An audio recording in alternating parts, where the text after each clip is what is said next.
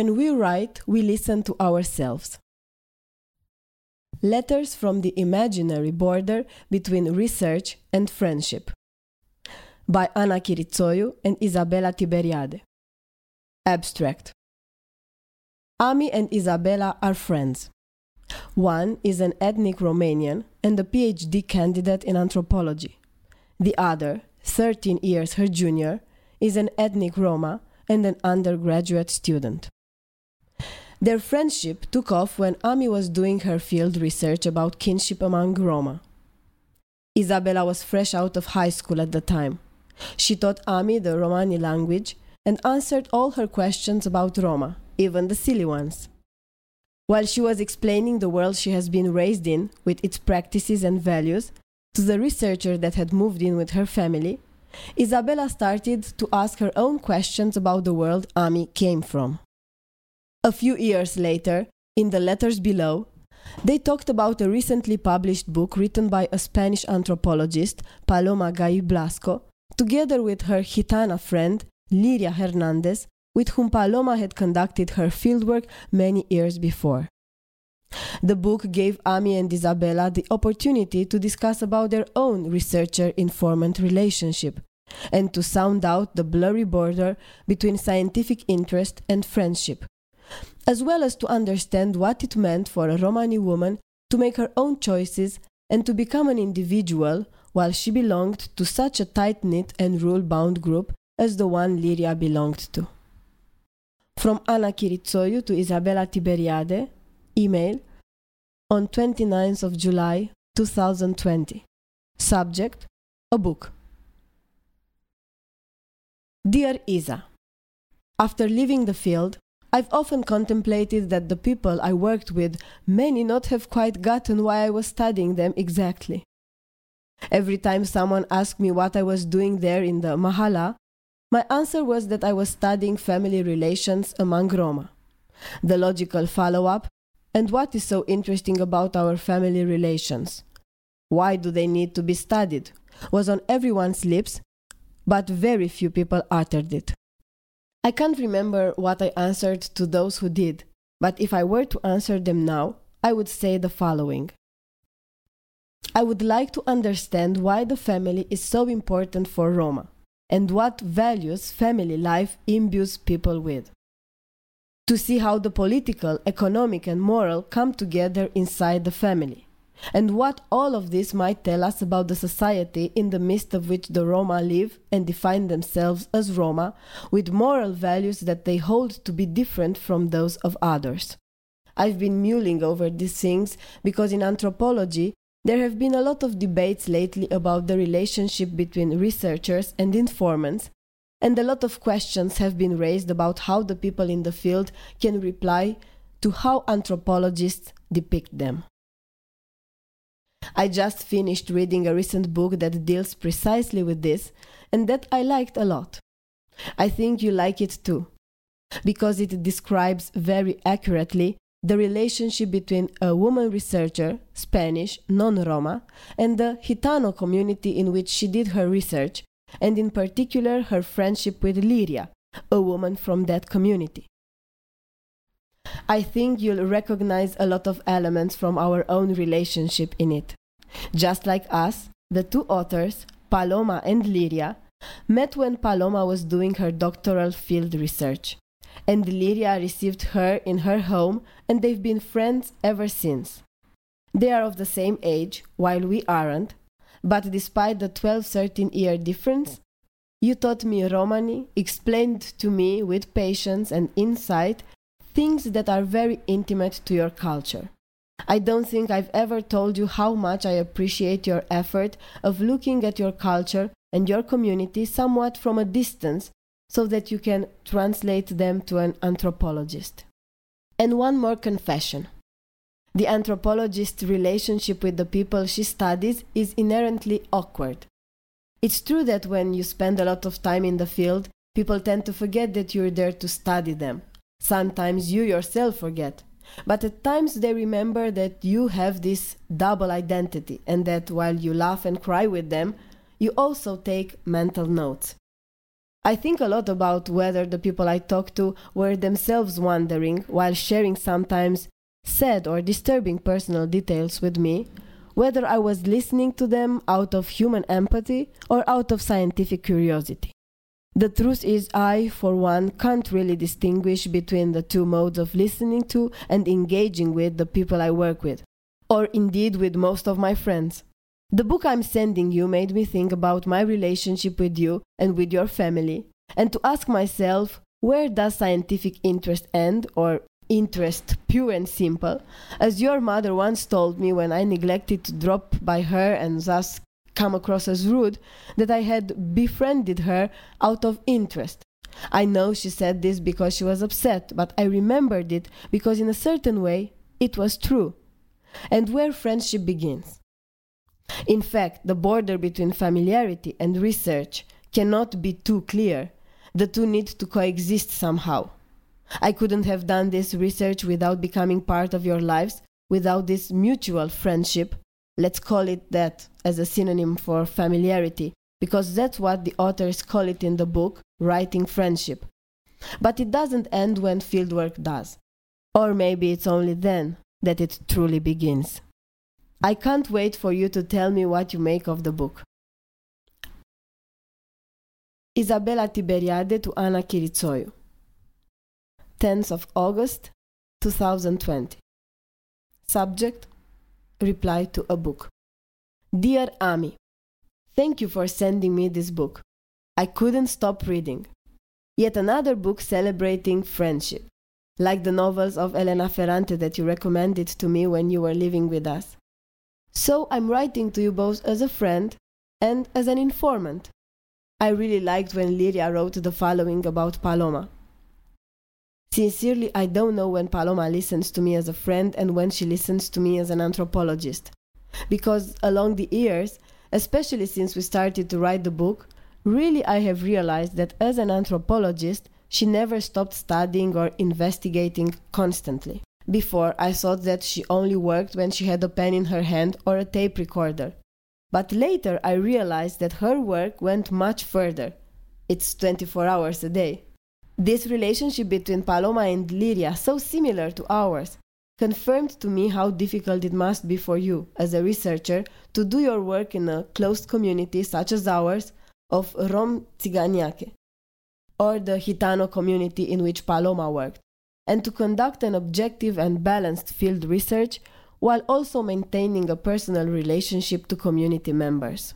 What stands out for me in the book is the idea of trust.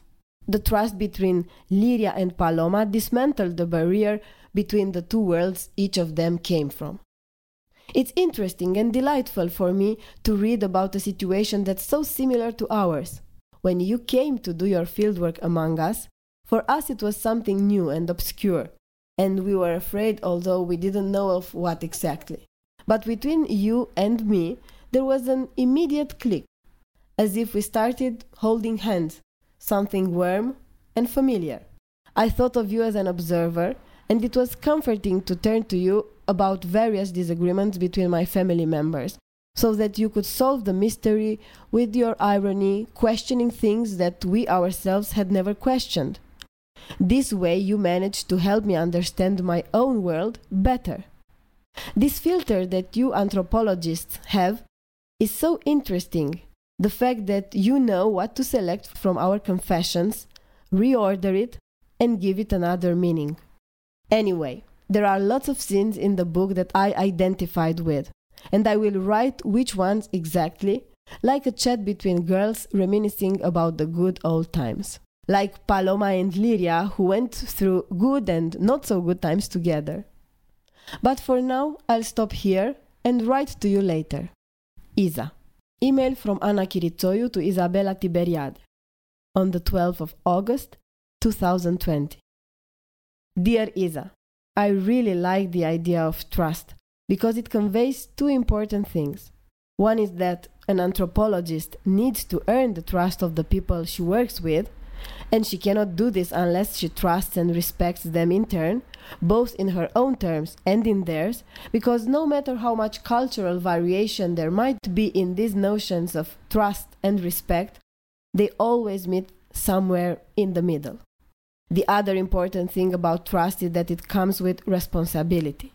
I often felt that the people I was talking to trusted me to distinguish between what is scientifically relevant and could be disclosed to the readers from all the personal, intimate details they shared with me and what could not be disclosed.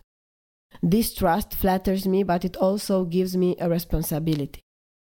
In any case, an anthropologist's first duty is not to expose the identity of the people she works with, and not to cause them any harm.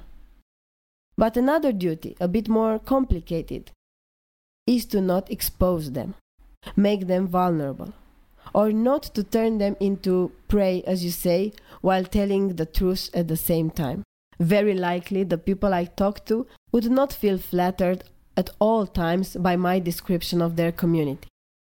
My role, however, is not to beautify things or to make moral judgment about them, but to explain them so that the readers can understand how these people really are with their good and bad parts. I like this idea that the anthropologist's observations can reveal new information not just to others, but even to the people they worked with. It's a very flattering perspective. But then again, you've always been so kind to me. Tell me more about what you liked about the book. Izabela Tiberiade to Ana Chirițoiu. Email from the 15th of August 2020.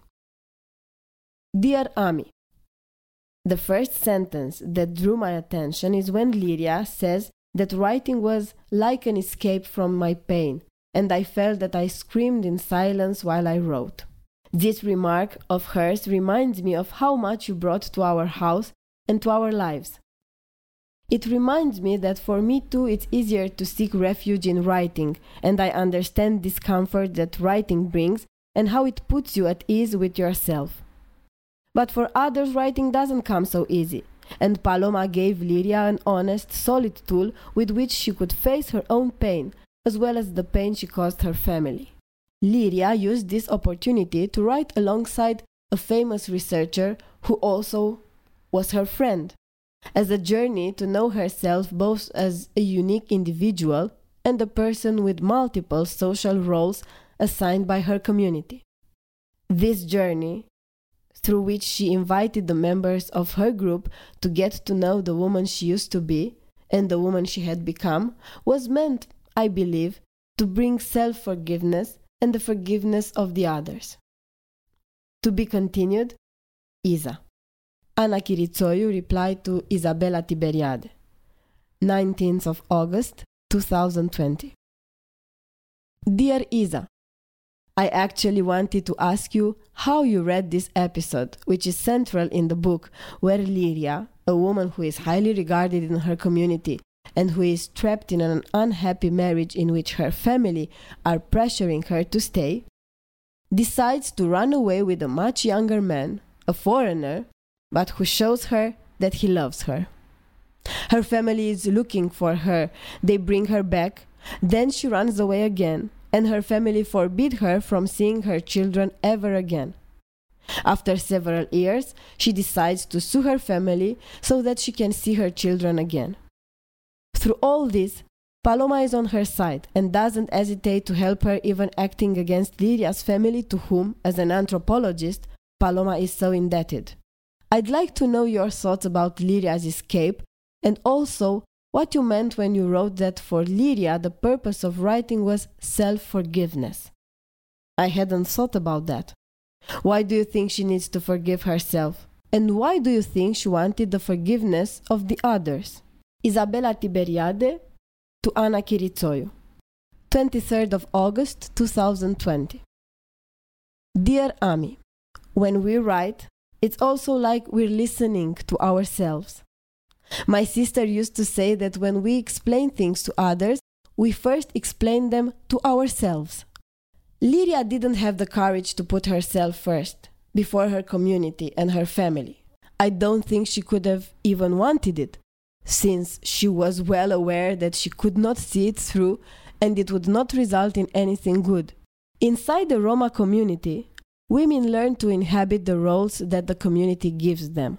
first as daughters, sisters, sisters in law, then as wives, daughters in law, mothers, sisters in law, aunts, mothers in law. Women like Liria are respected by the community only insofar as they manage to belong to the community and to their home, never as individuals with their own desires and aspirations. Liria ran away from her old self, from everything she thought she was, from everything that made her feel complete. But she never forgave herself and never fully accepted this choice because inside the community she never had the chance to enjoy individual experiences, only collective ones. The well being of the family reflects on you. It is your own well being, and it stands for your fulfillment as a woman. This is what it means to be a Romani Tsiganiaki, a true Roma woman. Now, all the sadness and shame that she has caused her family, she needs to carry it along on her journey towards liberation and joy, which is also because of this pain, a lonely, arduous journey that requires her to reinvent herself. And I don't mean rediscover, but reinvent, because this is a self that Liria had not known before. Under the ley gitana, you cannot make your own decisions. Her family never understood that she did just that, that she had this immense courage to make her own choices. This is why they never gave her a chance to be heard and understood. And this is why they took away her right to be a mother, her right to be accepted. What the Roma group gives you is a feeling of belonging and security, especially when you don't stand a chance in the world outside, among the non Roma. In exchange for this belonging, you spend your life learning how to please others and how to respect their rules. The fact that Liria was trapped in an unhappy marriage was not enough for her to have this courage to leave everything behind. Most women are in this situation. What distinguished her from other women was that Liria believed in love. Besides, unlike other women, Liria had a friend by her side throughout the loneliness and despair she found herself in, next to a younger man. She had Paloma, who was already an independent woman, with her own values and choices. Even though she depended on her field informants, I think Paloma showed determination and stability, and this led her to a more balanced relationship with the other members of the community, especially with men who might have felt that her presence was a threat to the decency and modesty of Gitana women. Liria welcomed Paloma into her home and helped her, entering a long and rich friendship. But a true dialogue between them, from woman to woman, became possible, in my opinion, only after Liria freed herself from the community's restrictions. That's how I see it, at least. The relationship between informant and anthropologist never ends because it never really begins. This is what I believe, but I don't know how to explain it. Isa.